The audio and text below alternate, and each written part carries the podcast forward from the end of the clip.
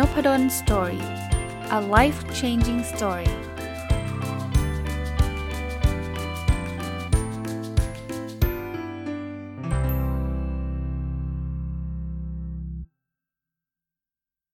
สวัสดีครับ ยินดีต้อนรับเข้าสู่นพดล story พอดแคสต์นะครับ วันนี้ถ้าท่านฟังตรงวันผมคิดว่าน่าจะเป็นเช้าวันศุกร์นะครับ ขอ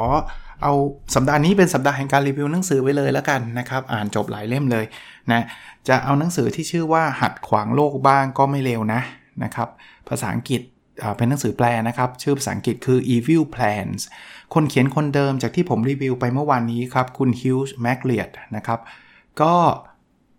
ต้องบอกว่าตอนซื้อมานะครับ มาจากสำนักพิมพ์วีเลนนะครับ ที่เมื่อวานก็เล่าให้ฟังนะ ซื้อหนังสือคู่นี้มา โดยที่ไม่รู้ว่าคนเขียนคนเดียวกัน ไปอ่านเล่มเมื่อวานก่อนนะครับที่บอกว่าช่างหัวคุณสิครับนะอ่านแล้วชอบก็เลยบอกเออเดี๋ยวอ่านเล่มนี้ต่อดีกว่า แล้วก็เหลือบไปเห็นชื่อคนเขียนอ้าวคนเดียวกันคอนเซปต์ก็เลยอาจจะมาในในในทางเดียวกันนะครับก็เอาเลยฮะ เริ่มต้นเลยรีวิวนะครับ ตั้งแต่บทแรกจนถึงบทสุดท้ายเลย แต่ว่ารายละเอียดท่านต้องไปหาซื้ออ่านเองเนาะเพราะว่ามีรายละเอียดเยอะกว่านี้ตั้งเยอะนะครับ คือในบทนำเนี่ยเขาก็พูดถึงสิ่งที่เรียกว่าแผนร้าย จริงๆ มันไม่ได้ร้ายอะไรหรอก มันคือแผนการดำเนินชีวิตเรานั่นแหละ แต่เขาใช้คาว่า evil plan นะครับ evil plan evil ก็แปลว่าร้ายอะ่ะแปลว่าไม่ดีนะครับนะจริงๆ มันคือการทำในสิ่งที่เรารักครับทำในสิ่งที่เรามีความหมาย แต่เขาอาจจะเรียกแบบประชดประชันหน่อยว่าเป็นแผนร้ายนะครับเขามีคอนเซปต์ในบทนามบอกว่างานกับความรักควรเป็นสิ่งเดียวกันนะคือพูดง่ายๆนะ ถ้าเราได้ทำงานในสิ่งที่เรารักเนี่ย เราคงมีความสุขอะแล้วเราคงทำได้ทำมันได้เต็มที่นะครับอ่าคราวนี้ในบทที่ 1เขาก็บอกว่ายินยินดีต้อนรับสู่ความกระหายของคุณนะครับเขาก็บอกว่าเป็นความกระหายเต็มไปหมดเลยนะยกตัวอย่างเช่น ความกระหายในการทำอะไรที่สร้างสารรค์ทำอะไรที่น่าทึ่ง เปลี่ยนแปลงโลก สร้างความแตกต่างมีความสุขงานที่ทำก็มันจะเป็นจุดเริ่มต้นนะครับนะ อมาถึงบทที่ 2 ก็บอกว่าการซื้อขายความเชื่อมีตลาดที่กว้างใหญ่ไม่สิ้นสุดนะครับ คือเขาก็บอกว่าแทนที่จะพูดถึงการซื้อขายสินค้า ซื้อขายบริการต่างๆเนี่ย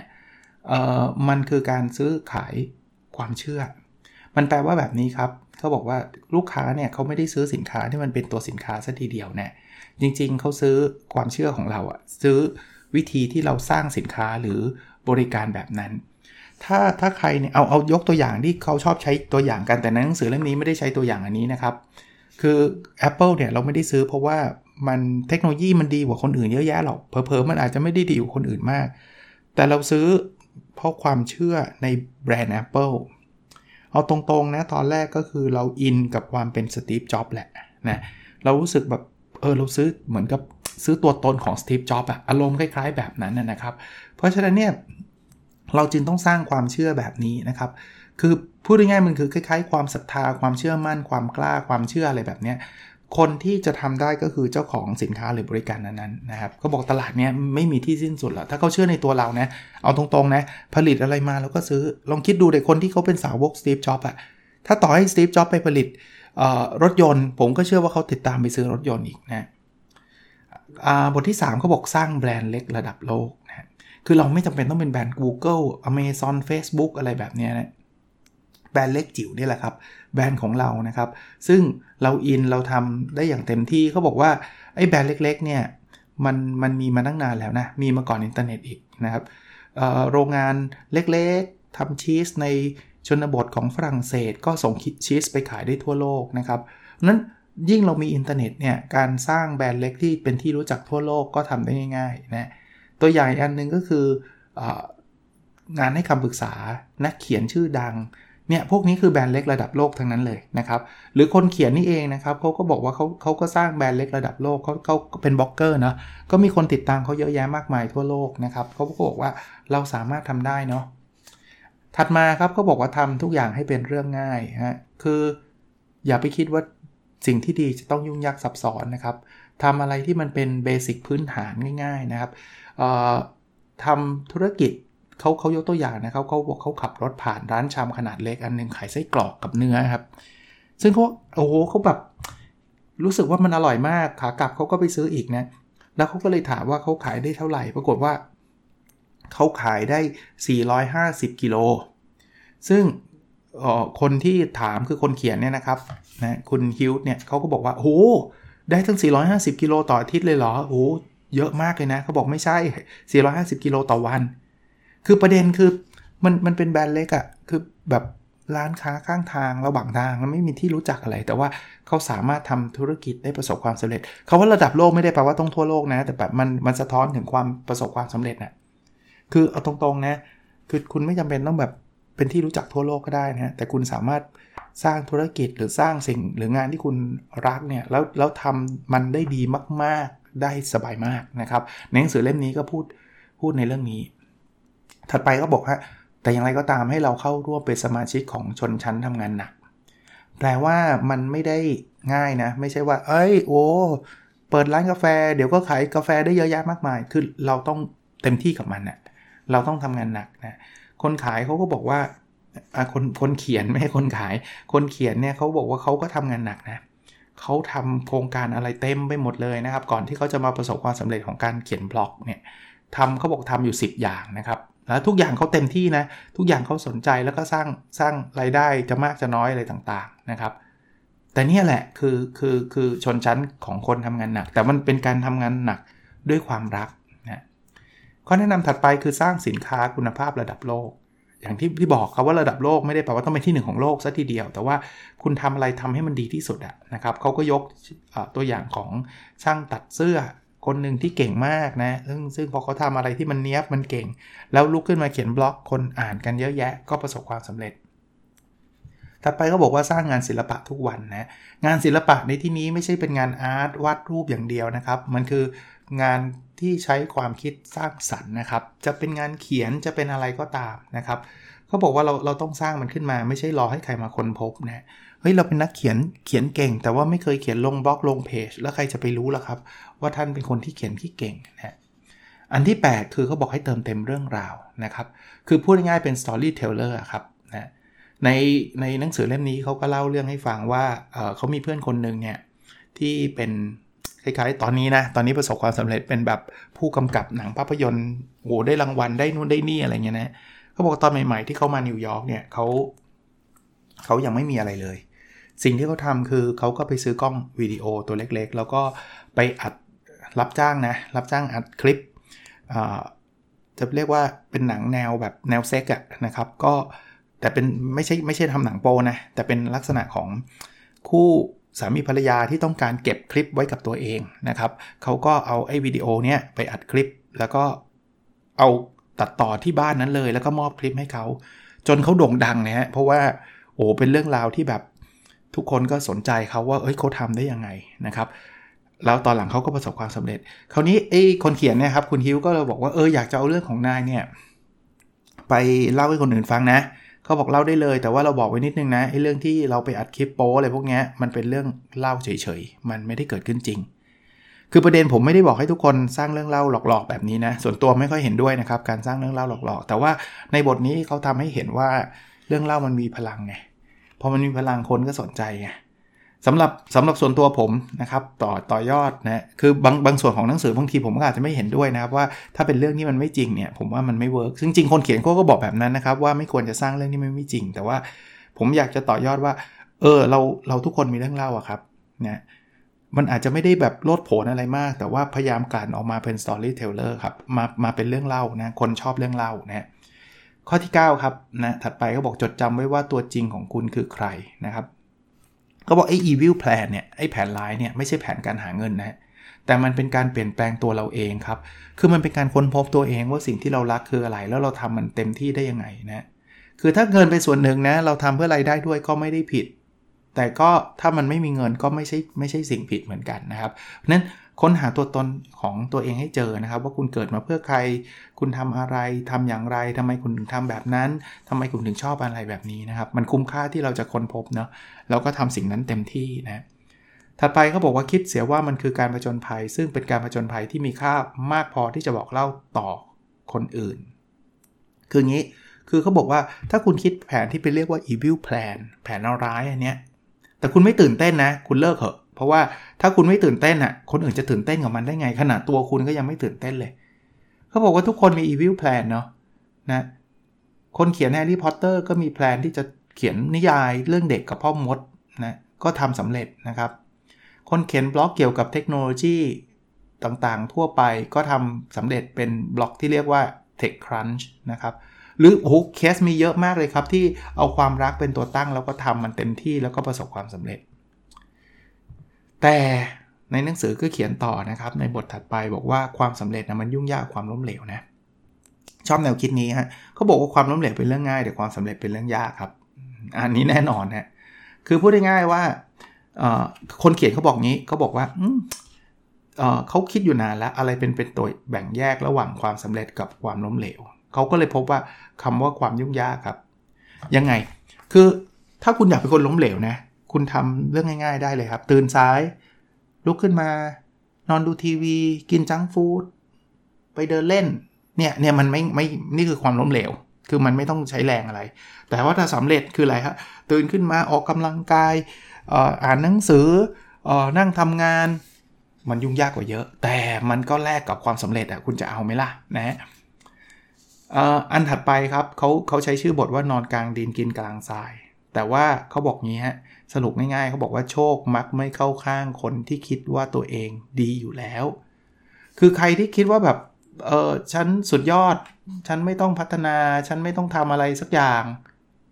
เราก็คงไปได้ไม่ดีนะครับ คือคืออย่างที่บอกถ้าเราคิดว่าเราดีอยู่แล้วอะเราก็คงไม่ไม่ไม่ทำอะไรต่อเนื่องนะครับ เพราะฉะนั้นเนี่ยในในในเคสนี้เขาก็คาว่านอนกลางดินกินกลางทรายเนี่ยเขาพูดถึงวงดนตรีวงหนึ่งนะ ที่มาจากไอร์แลนด์นะครับ แล้วก็มามาเปิดการแสดงที่อเมริกานะครับนะพอเปิดการแสดงแทนที่เขาจะกลับไอร์แลนด์เลยเขาก็เดินตะเวเอ้ยเขาเรียกอะไรนะ เดินตะเวนหา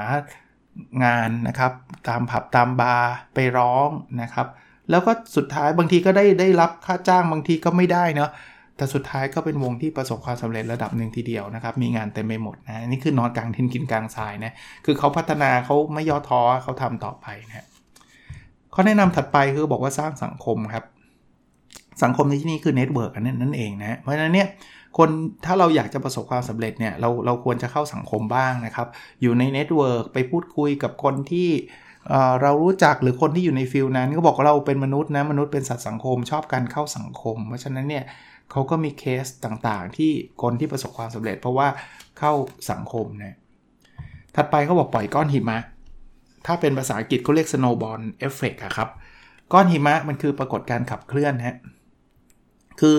พูดง่ายๆทำไม่ย่อท้อนะ ค่อยๆทำไปทีละนิดทีละนิดทีละนิดทีละนิดเข้าไปเนี่ย เสร็จแล้วอะมันจะกลายเป็นเอฟเฟกที่ใหญ่ขึ้นเหมือนก้อนหิมะที่มันค่อยๆไหลลงมา มันจะเป็นหิมะก้อนเล็ก ๆ ก่อนนะครับ แล้วพอ มันมันหมุนลงมาเรื่อยๆเรื่อยๆเรื่อยๆเนี่ย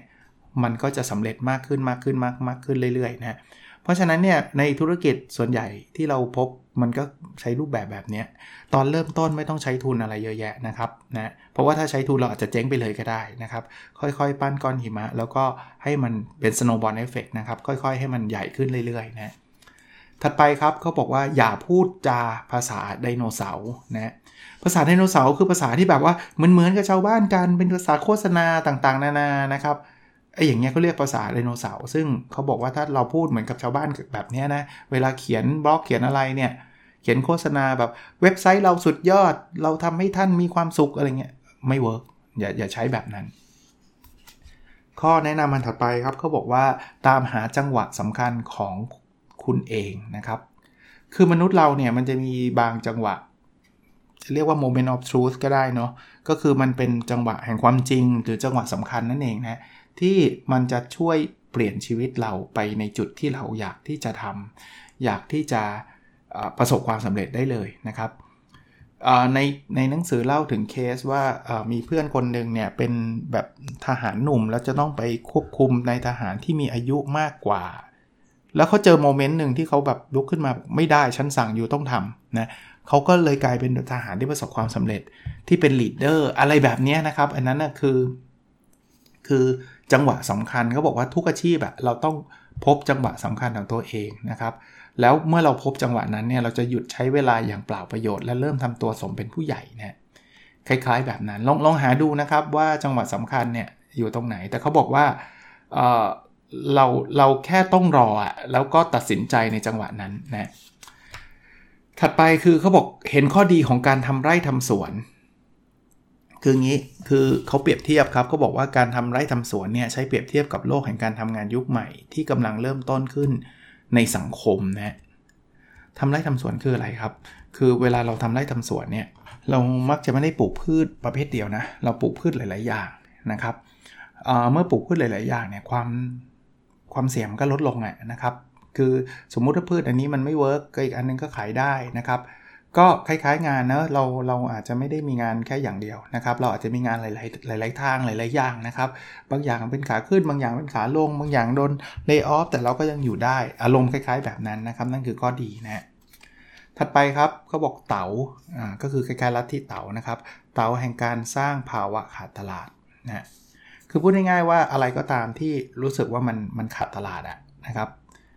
เขาบอกว่าถ้าสมมุติว่ามีคนร้อยคนเนี่ยอยากได้สินค้าคนผลิตแค่ 90 เพราะมันขาดตลาดแล้วคนอยากได้ไงนะครับ ถ้าเราคิดว่ามีคนพันคนให้ผลิตแค่ 900 นะครับ ลักษณะแบบนี้จะช่วยทำให้คนสนใจงานของเราได้มากขึ้นนะถัดไปคืออย่าทำตัวเป็นพวกที่นั่งตรงกลางนะครับ คือที่นั่งตรงกลางคืออะไร เขายกตัวอย่างเครื่องบินทั่วไปนะว่า ที่นั่งที่คนไม่ค่อยอยากนั่งคือที่นั่งที่เป็นสีแถวตรงกลางอะ่ะเขาก็เปรียบเทียบกับเราทำธุรกิจขายของอะไรต่างๆ นานานะว่า ถ้าเรารู้ว่าสิ่งไหนที่ลูกค้าไม่ชอบอะ่ะก็อย่าไปผลิตนะสินค้าในลักษณะนั้นนะครับ ให้เราผลิตในสิ่งที่ลูกค้าชอบจะดีกว่านะครับนั้นอย่าอย่ามีเลยไอ้ที่นั่งตรงกลางเนี่ยมันไม่เวิร์กหรอกนะโอเคนะครับถัดไปก็บอกว่าสื่อระดับโลก ที่ทั้งง่ายและถูกนะครับ มันเป็นความเปลี่ยนแปลงครั้งใหญ่มาถึงแล้ว และจะปักหลักอยู่อย่างถาวรนนะ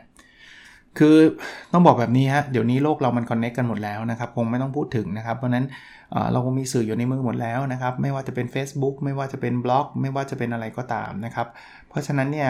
เราเราควรต้องใช้ประโยชน์จากสื่อพวกนี้ฮะซึ่งเราเราแต่ก่อนนะ ถ้าจะมาอย่างพอดแคสต์ผมยกตัวอย่างพอดแคสต์เลยจะมี มีหนทางเดียวอะ่ะ ถ้าจะผมจะพูดแล้วให้มีคนฟังเป็นหลายหมื่นเนี่ย คือผมต้องไปจัดรายการวิทยุ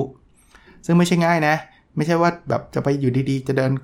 ไปที่รายการวิทยุบอกผมจะจัดรายการนี้นพดลสตอรี่ไม่มีใครสนใจหรอกครับ สปอนเซอร์ไม่มีผมก็จัดไม่ได้ละแต่เดี๋ยวนี้เป็นไงฮะ นี่อยู่บ้านครับ คอมตัวหนึ่งครับ ไมค์ตัวหนึ่งครับ พูดครับ แล้วก็วันรุ่งขึ้นก็มีคนฟังหลายหมื่นคน เฮ้ย นี่นี่คือสิ่งที่มันเป็นเป็นสื่อนะครับ วันนั้นเนี่ยมันทั้งง่ายแล้วมันทั้งถูกจริงๆ ผมแทบจะไม่ได้มี ต้นทุนอะไรมากมายเลยนะครับ ในคนที่อยากจะทำอะไรในลักษณะนี้ตอนนี้ลุกขึ้นมาทำได้เลยนะครับ ถัดไปฮะเขาบอกว่า 20 คนนะครับ เป็นวิธีการควบคุมการสนทนา โดยการปรับปรุงการสนทนาให้ดีขึ้นนะเอ๊ะทำไมต้อง 20 คน ความหมายมันแปลว่าอะไร คือเขาสอนให้เราคิดไงฮะเขาบอกว่าให้เราเขียนชื่อคน 20 คนโดยประมาณนะที่มีความสำคัญในแวดวงของเรามากที่สุดในตอนนี้เลย สมมติว่าผมอาจจะเขียนอาจารย์ที่ทำเรื่องการวัดผลอะไรเงี้ยนะครับ แล้วถามตัวเองว่า ใครใน 20 คนนั้นบ้างที่อ่านสิ่งที่คุณเขียน ติดตามสิ่งที่คุณทำและรู้ว่าคุณมีตัวตนอยู่จริง ๆ อ่าเขียนอะไรก็ได้ครับที่เราเป็นประมาณ 20 คนที่อยู่ในวงการที่เราต้องการเติบโตนะครับ แล้วลองถามว่า เออ มีใครติดตามไหม ถ้ามันมันมีคนติดตามใน 20 คนเนี่ยเขาบอกว่าไม่ช้าเดี๋ยวคนอื่นจะตามคุณมาเอง แต่ถ้าไม่มีเลยก็แปลว่าเรามีปัญหาทางด้านการตลาดนิดหน่อย แปลว่าตอนนั้นเราอาจจะเพิ่งเริ่มต้นก็ได้ แต่ถ้าใครเริ่มต้นมานานแล้วยังไม่มีใครติดตามเลยก็ต้องมานั่งคิดนะ เราทำตรงไหนพลาดไปนะถัดไปเขาบอกว่าชีวิตที่สร้างสรรค์ไม่ใช่หนึ่งในทางเลือกของการใช้ชีวิต แต่เป็นทางเลือกเดียวของเราครับ คือพูดง่ายๆว่าต้องมีความคิดสร้างสรรค์นะนะอันนี้ชัดเจนเลยนะฮะถัดไปคือสิ่งที่ผู้ประกอบการควรเรียนรู้จากศิลปิน และศิลปินควรเรียนรู้จากผู้ประกอบการ คืองี้ เขาบอกว่าคาว่าศิลปินกับผู้ประกอบการเนี่ยมันเป็นเพียงแค่ถ้อยคำครับ จริง ๆ แล้วศิลปินก็เป็นผู้ประกอบการ และผู้ประกอบการก็เป็นศิลปิน เพราะฉะนั้นเนี่ยไม่ต้องมานั่งเถียงกันว่าใครดีกว่าใครนะครับก็ก็ถ้าท่านเป็นศิลปินอยู่ท่านก็ต้องหาไรายได้เป็นผู้ประกอบการด้วย ถ้าเป็นผู้ประกอบการนั่นก็ต้องมีความคิดสร้างสารรค์แบบศิลปินมีนะครับอ่าข้อนี้เป็นคำเตือนที่ดีฮะเขาบอกว่าไม่หรอกครับ คุณจะมีทุกสิ่งทุกอย่างไม่ได้หรอกนะฮะ คือคุณจะทำทุกอย่างไม่เวิร์กหรอก เขาบอกโดยเฉพาะถ้าคุณอยากจะทำอะไรที่มีความหมายจริง ๆ คุณทำได้บางอย่างเท่านั้นนะบางอย่างเท่านั้น นักกีฬาเขาบอกว่าคุณคุณลองดูนะครับว่ามีคุณหมอสักกี่คนที่ลาออกตอนอาชีพโชดช่วงชัชวานแล้วไปเป็นนักกีฬาในการฟุตบอลไม่มีหรอกน้อยนะครับ หรือคุณเห็นไหมนักกีฬา NBA ที่เก่งมาก ๆ อยู่ดีๆ ก็ลาออกมาบริหารบริษัท IBM มีปะไม่มีนะครับ เพราะนั้นคุณต้องเลือกนะครับคุณต้องเลือก ถัดไปเขาบอกว่าถ้าเจ้านายของคุณไม่ยอมให้คุณร่างแผนร้ายในระหว่าง เวลางานแล้วแล้วก็ลาออกเสียเถอะครับ ก็พูดง่ายๆว่าบางคนบอกโอ้ผมมามาคิดไอ้งานในฝันไม่ได้หรอกผมทำ evil plan ทำแผนร้ายไม่ได้หรอกเพราะเจ้านายไม่ยอมเขาบอกลาออกเลยถ้าไม่ยอมลาออกเลยพวกแผนร้ายเนี่ยมันคือสิ่งที่สำคัญนะครับในเคสนี้ในหนังสือนี้เขาก็เล่าในเคสที่คนเขียนเขาก็ลาออกเหมือนกันนะครับ เพราะว่าเขาไม่ไม่พอใจกับงานที่มีอยู่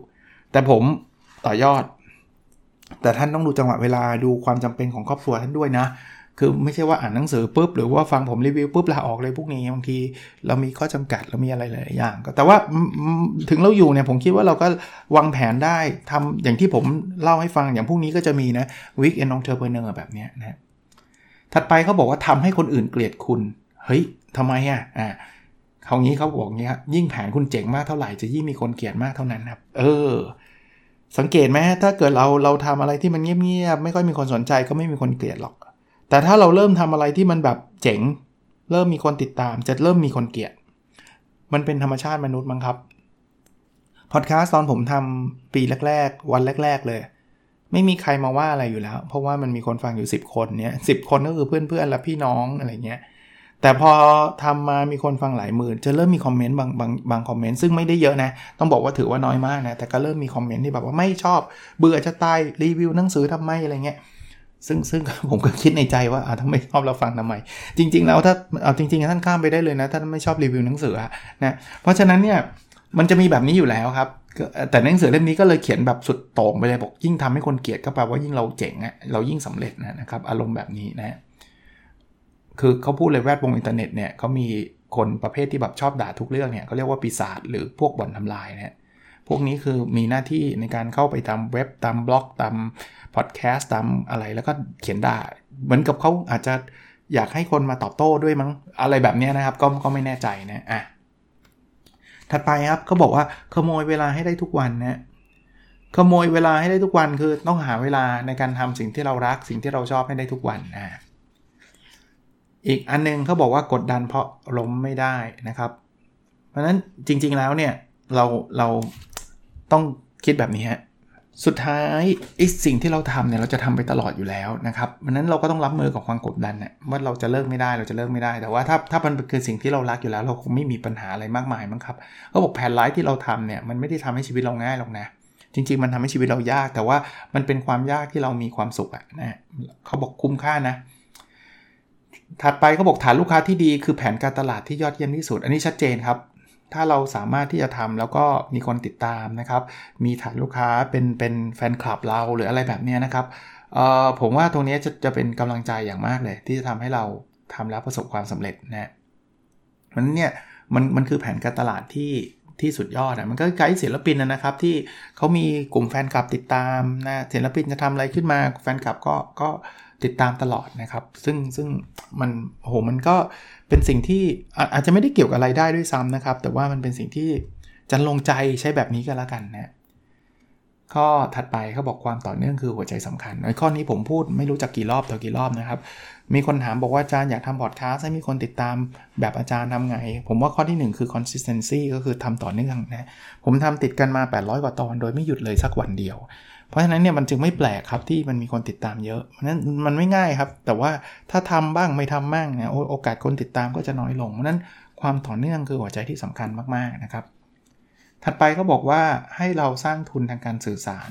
เขาบอกทุนเนี่ยมันมีหลายแบบนะทุนทางทรัพยากรมนุษย์ ทุนทางกายภาพ ทุนทางการเงิน ทุนทางบัญญา ทุนทางอารมณ์นะแต่ที่สำคัญอีกอันหนึ่งคือ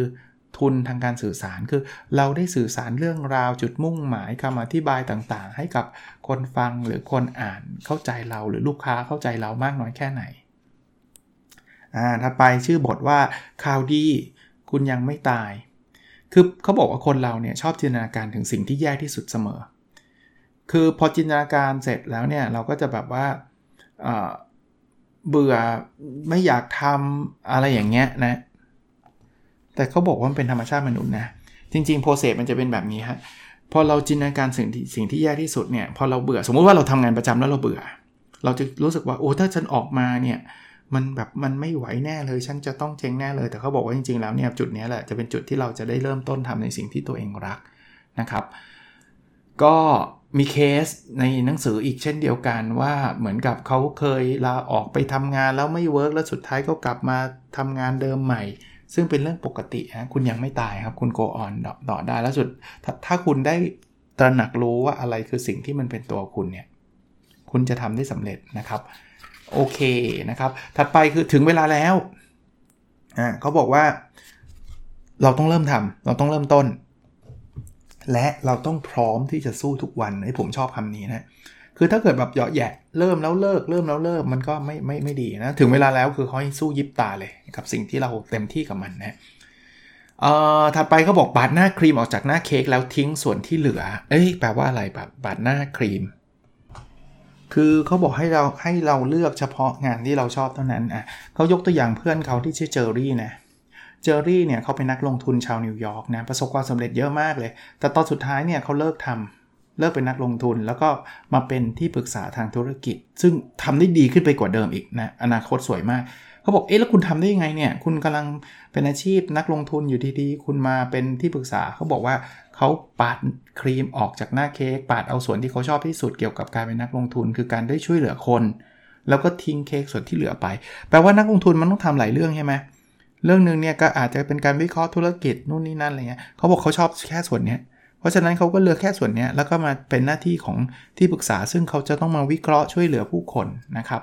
ก็อารมณ์เป็นแบบนี้นะครับ เลือกงานนะบางทีงานมัน 100%เนี่ยเราอาจจะชอบ 20%ก็โฟกัสที่ 20%นั้น แล้วก็ทำไรายได้หรือหาไรายได้จากสิ่งนั้นนะครับ ถัดไปก็บอกว่าใช้ชีวิตอยู่ในตลาดของคุณไม่ใช่ในตารางการเงินของคุณนะครับ ในหนังสือเล่าถึงเคสตาร์บัคว่ามันมีช่วงหนึ่งที่ราคากาแฟมันแพงขึ้น เขาจะทำยังไงนะครับ ข้อที่ 1 คือใช้กาแฟที่มันแย่ลงราคาจะได้ถูกลง 2 คือขึ้นราคาขาย แต่เขาสุดท้ายเขาเลือกที่ขึ้นราคาขายครับไม่ได้ลดคุณภาพ ซึ่งเป็นการเลือกที่ถูกต้องนะครับเพราะนั้นหลังจากนั้นเนี่ยราคามันลดลงเขาก็ลดราคาลงมาเท่านั้นเองฮะ ดังนั้นเขาบอกให้ใช้ชีวิตในตลาดของเรา ซึ่งตลาดของ Starbucks ก็คือไฮเอ็นตลาดที่ดี ถ้า Starbucks ไปลดลดคุณภาพสินค้าลงคนอาจจะเลิกซื้อ Starbucks เลยก็ได้นะครับ แต่ขึ้นราคาคนก็ยังยังชอบ เพราะนั้นไม่ใช่เอาเอาเงินมาเป็นตัวตั้งอย่างเดียวนะครับ อันนี้คือมุมที่เขาพยายามจะสื่อนะเขาบอกว่าอย่ากกังวลถ้าคุณไม่ได้รู้ทุกสิ่งทุกอย่างก่อนเริ่มลงมือ คือถ้าคุณต้องการรู้ทุกสิ่งทุกอย่างก่อนเริ่มลงมือ เราจะลงเอยด้วยกัน ไม่ได้ทำอะไรเลยครับ ก็พูดอีกครั้งว่ามันไม่ใช่ว่าเราไม่เรียนรู้เลยนะเจฟเบซอสพูดไว้ว่า 70%วันก่อนผมรีวิวหนังสือเล่มหนึ่งนะครับ ถ้าจำไม่ผิดคือ build to serve ก็บอก 85%ก็แล้วแต่นะ แต่ไม่มีใครบอกว่าคุณต้องรู้ 100%ก่อนที่คุณจะทำนะจริงๆแล้วรู้น้อยอาจจะเป็นผลดีด้วยนะ ในหนังสือบอกว่าบางทีคุณรู้ข่าววงในเยอะเกินไปในธุรกิจนั้นเนี่ย เราอาจจะทำผิดพลาดเหมือนคนอื่นๆ ในธุรกิจนั้นเหมือนกันนะครับ การที่คุณไม่รู้บางอย่างเนี่ยคุณอาจจะทำได้ดีกว่าที่คุณรู้ก็ได้นะครับบางอย่างนะนั้นก็บางอย่างว่าคือจะเรียกว่าไม่จำเป็นต้องรู้ทั้งหมดเนี่ยนะครับ อารมณ์นี้นะแล้วมัวแต่นั่งอ่านหนังสือคู่มืออะไรเงี้ยมันไม่ work อะไรเงี้ยก็สรุปประมาณนี้นะครับ อีกอันนึงที่เขาเขาใช้ชื่อบทว่าตายเพราะสมบัติเนี่ยคือเขาบอกว่างานกับความรักควรจะเป็นสิ่งเดียวกัน นะครับ ก็เงินเป็นสิ่งสำคัญนะ แต่ความสุขก็สำคัญไม่แพ้เงินหรืออาจจะมากกว่าเงินได้ซ้ำนะครับ เพราะนั้นเนี่ยตัดสินใจที่จะรักในสิ่งที่คุณทำหรือทำในสิ่งที่เรารักนะครับมันมันได้ถึงจุดนี้ยิ่งเร็วเท่าไหร่ก็ยิ่งดีนะครับตายเพราะสมบัติไม่ใช่วิถีที่มีความสุขหรอกนะ คือเอาแต่เงินอย่างเดียว ซื้อสมบัติรถหรูบ้านหรูแต่ไม่มีความสุขเนี่ยอาจจะไม่ใช่นะครับ สุดออีกอันครับใกล้หมดแล้วนะเขาก็บอกว่าทุกอย่างเริ่มต้นขึ้นจากการให้ คือไม่ว่าใครที่ประสบความสำเร็จเนี่ยเขาไม่ได้แบบว่าเปิดบล็อกวันแรกเออซื้อเสื้อจากผมเถอะครับ ไม่มีใครเขาสนใจเราหรอกครับใช่ไหมสังเกตไหมครับว่าใครที่แบบว่าเปิดบล็อกขายอย่างเดียวอะคนจะไปติดตามทำไมคนไม่ชอบชอบถูกขายของให้อยู่แล้ว ราะราะฉะนั้นไม่ว่าจะเป็นใครก็ตามนะ เป็นบล็อกเกอร์หรือแม้กระทั่งคนเขียนเนี่ย ส่วนใหญ่เขาจะเขียนคอนเทนต์ดีๆ ให้กับผู้คนอ่านเป็นปีๆ หลายหลายปีด้วยนะครับนะ แต่สุดท้ายพอเขาจริงๆเขาทำเพราะเขาเขารักด้วย เขาไม่ได้ทำบอกว่า เฮ้ย เดี๋ยวฉันจะให้ฟรี 10 ครั้ง แล้วฉันจะขาย 1 ครั้งให้มันคุ้มเลย เขามักจะไม่ได้คิดกันแบบนี้เนาะเขาทำไปเรื่อยๆครับ แต่มาถึงจุดหนึ่งเนี่ยคนรู้สึกว่า โอ้โห แบบคนนี้เขียนมันมาก คนนี้เขียนดีมาก เขาออกหนังสือมาเขาทำ product มาคนก็พร้อมที่จะสนับสนุนอยู่แล้วนะครับ ถัดไปเขาบอกคอยกระตุ้นคนอื่นนะครับ คือไอ้การกระตุ้นเนี่ยคือคือสิ่งที่สำคัญอีกอันหนึ่งกระตุ้นแปลว่าอะไร กระตุ้นเนี่ยมันคือผ่านผ่านผลงานของเรา เอาง่ายๆนะผมผมไม่แน่ใจเหมือนกันนะครับว่า พอดแคสต์ episode นี้จะไปกระตุ้นใครได้บ้างนะครับ แต่ว่าผมเชื่อว่ามันจะมีบางคนบางบางบางคำที่ผมพูดเนี่ยฟังแล้วแบบกระตุ้นขึ้นมาแบบเฮ้ยเฮ้ยต้องทำแล้วว่า อารมณ์แบบนี้ถ้าเกิดคุณทำอะไรแบบนี้ได้นะ มันจะเวิร์กมันจะดีนะครับอย่างอย่างผมเนี่ยผมมีความสุขทุกครั้งที่มีคนบอกว่าเอ้ยฟังพอดแคสต์อาจารย์แล้วมันได้ไอเดียเรื่องโน้นเรื่องนี้อ่าอีกอันนึงเขาบอกว่ามนุษย์ก็ยังเป็นมนุษย์บางคนบอกจะพูดทำไมนะครับ คือเขาเล่าให้ฟังเรื่องนี้ฮะ เขาบอกว่า CEO ของ Oracle นะ Larry Ellison เนี่ย มีเงินมากกว่าผมล้านเท่านะ แต่ไม่ได้แปลว่าเขาจะมีอายุยืนยาวกว่าผมล้านเท่า ไม่ได้แปลว่าเขาจะได้เห็นพระอาทิตย์ตกมากกว่าผมล้านครั้ง ไม่ได้แปลว่าเขาจะดื่มไวน์มากกว่าผมล้านแก้ว ไม่ได้แปลว่าเขาจะฟังเพลงบีโธเฟนมากกว่าผมล้านครั้งอะไรเงี้ย คือทุกคนมีลิมิตอะนะครับ คือคือเขาอาจจะรวยมากกว่าล้านเท่าจริง แต่ว่าความสุขของเราไม่ได้อยู่ที่เงินอย่างเดียวไงนะ ผมผมอยากให้กำลังใจสำหรับคนที่อาจจะยังไม่มีเงินไม่เยอะ หรือว่ามีโอกาสไม่เยอะนะ จริงเรามีความสุขกับสิ่งรอบข้างเราได้ได้เยอะ ไม่แพ้กับคนที่มีเงินเยอะเลย หรือเพอๆจะมากกว่าด้วยซ้ำบทถัดไปก็บอกว่าแผนร้ายหรือ evil plan เนี่ยไม่ใช่สินค้านะ มันคือของขวัญครับ ถ้าเราค้นพบสิ่งนั้นแน่นอนเราอาจจะต้องอธิบายครับคนอื่นให้ทราบว่าทำไมเราถึงมาทำบล็อกทำไมผมถึงมาทำพอดแคสต์นู่นนี่นั่นนะครับ แต่นี่คือของขวัญจริง ๆนะครับ ผมต้องขอบคุณ จากใครก็ตามนะครับที่มีส่วนทำให้ผมลุกขึ้นมาทำพอดแคสต์มันเลยกลายเป็นแบบ way of life ผมเลยนะ คือพูดแล้วดูเหมือนจะเวอร์มากนะ แต่ว่าเออแต่จริง ๆ นะ ถ้าผมจะขอบคุณจริง ๆ ก็ต้องขอบคุณคุณบอยวิสูตรด้วย เพราะว่าคุณบอยเนี่ยเป็นคนแรก ๆ ที่มาชวน ไม่ได้ชวนผม personally นะ ไม่ได้แบบ inbox มาชวนอาจารย์ทำพอดแคสต์เถอะไม่นะ ไปอ่านโพสต์คุณบอยบอกเฮ้ย podcaster เมืองไทยยังไม่ค่อยเยอะ ซึ่งตอนนี้มีเพียบเลยนะ ตอนนั้นคุณบอกบอกไม่ค่อยเยอะเรามาทำพอดแคสต์เถอะผมก็ลุกขึ้นมาเปิดคอมแล้วก็พูด ก็ต้องขอบคุณ moment นั้นนะครับที่ที่ไปเจอโพสต์นั้นโชคดีที่ไปเจอโพสต์นั้น แล้วก็ได้ลุกมาทำพอดแคสต์แปดร้อยกว่าตอนแล้วกลายเป็นแบบงานอดิเรกอันยิ่งใหญ่ของผมอะเอางี้แล้วกันนะครับ ผมอาจจะไม่ได้เป็น podcaster เบอร์หนึ่งอาจจะไม่ได้มีคนฟังมากมายอะไร แต่แค่นี้เกินเกินสิ่งที่ผมคาดหวังคาดหมายมาก ๆแล้วนะครับ มาก ๆแล้ว แล้วสุดท้ายฮะก็บอกว่าแผนรายของคุณเริ่มที่นี่ เขาก็บอกว่าเอาล่ะคุณอ่านมาทั้งเล่มแล้วอะคุณเขียนเลย ผมกระตุ้นอีกทีนึงอะเป็นนักกระตุ้นเหมือนกับข้อที่เมื่อกี้พูดถึงนะครับ บอกว่า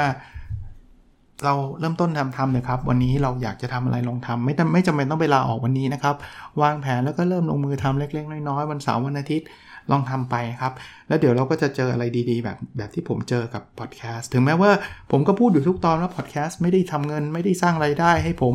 ไม่ได้ทำให้ผมต้องลาออกจากอาจารย์มาทำพอดแคสต์อย่างเดียว แต่ว่าแค่เจอสิ่งนี้ก็ก็มีความสุขมากกว่าไม่เจอไม่รู้กี่เท่าแล้วครับโอเคนะครับ ขอให้ทุกคนมีความสุขในวันศุกร์นี้นะครับ พรุ่งนี้เรายังคงเจอกันในรายการ weekend entrepreneur ก็คือนพดลสตอรี่นี่แหละครับอ๋อหนังสือเล่มนี้แจก หัดขวางโลกบ้างก็ไม่เร็วนะ เดี๋ยวผมจะไปโพสต์น่าจะช่วงเช้าๆของวันศุกร์นะที่ท่านฟังอยู่เนี่ย ถ้าท่านไปฟังเช้ามาก ผมยังไม่โพสต์ก็รอนิดนึงแล้วกันเอ่อท่านได้เรียนรู้อะไรบ้างจากพอดแคสต์ episode นี้ ผมมีเล่มเดียวนะ ผมมีเล่มเดียวแต่ว่าเดี๋ยวผมไปคัดเลือกแล้วกันนะครับ ก็ถ้าท่านไปตอบแล้วไม่ได้หนังสือก็ไม่เป็นไรเนอะเราถือว่าเป็นการแลกเปลี่ยนกันเฉยๆก็แล้วกันนะ นะครับก็ใครสนใจก็เข้าไปแชร์ได้ หรือจะไม่ได้สนใจหนังสือหรอกอยากจะแชร์ก็แชร์ได้เสมอนะครับ เพราะนั้นบางตอนบางอันผมไม่ได้มีหนังสือแจกก็ก็ไปแชร์กันได้ตามปกตินะครับ โอเคนะครับ แล้วเราพบกันในสดถัดไปครับ สวัสดีครับ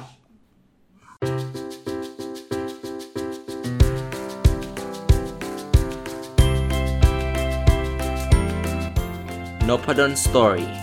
a life changing story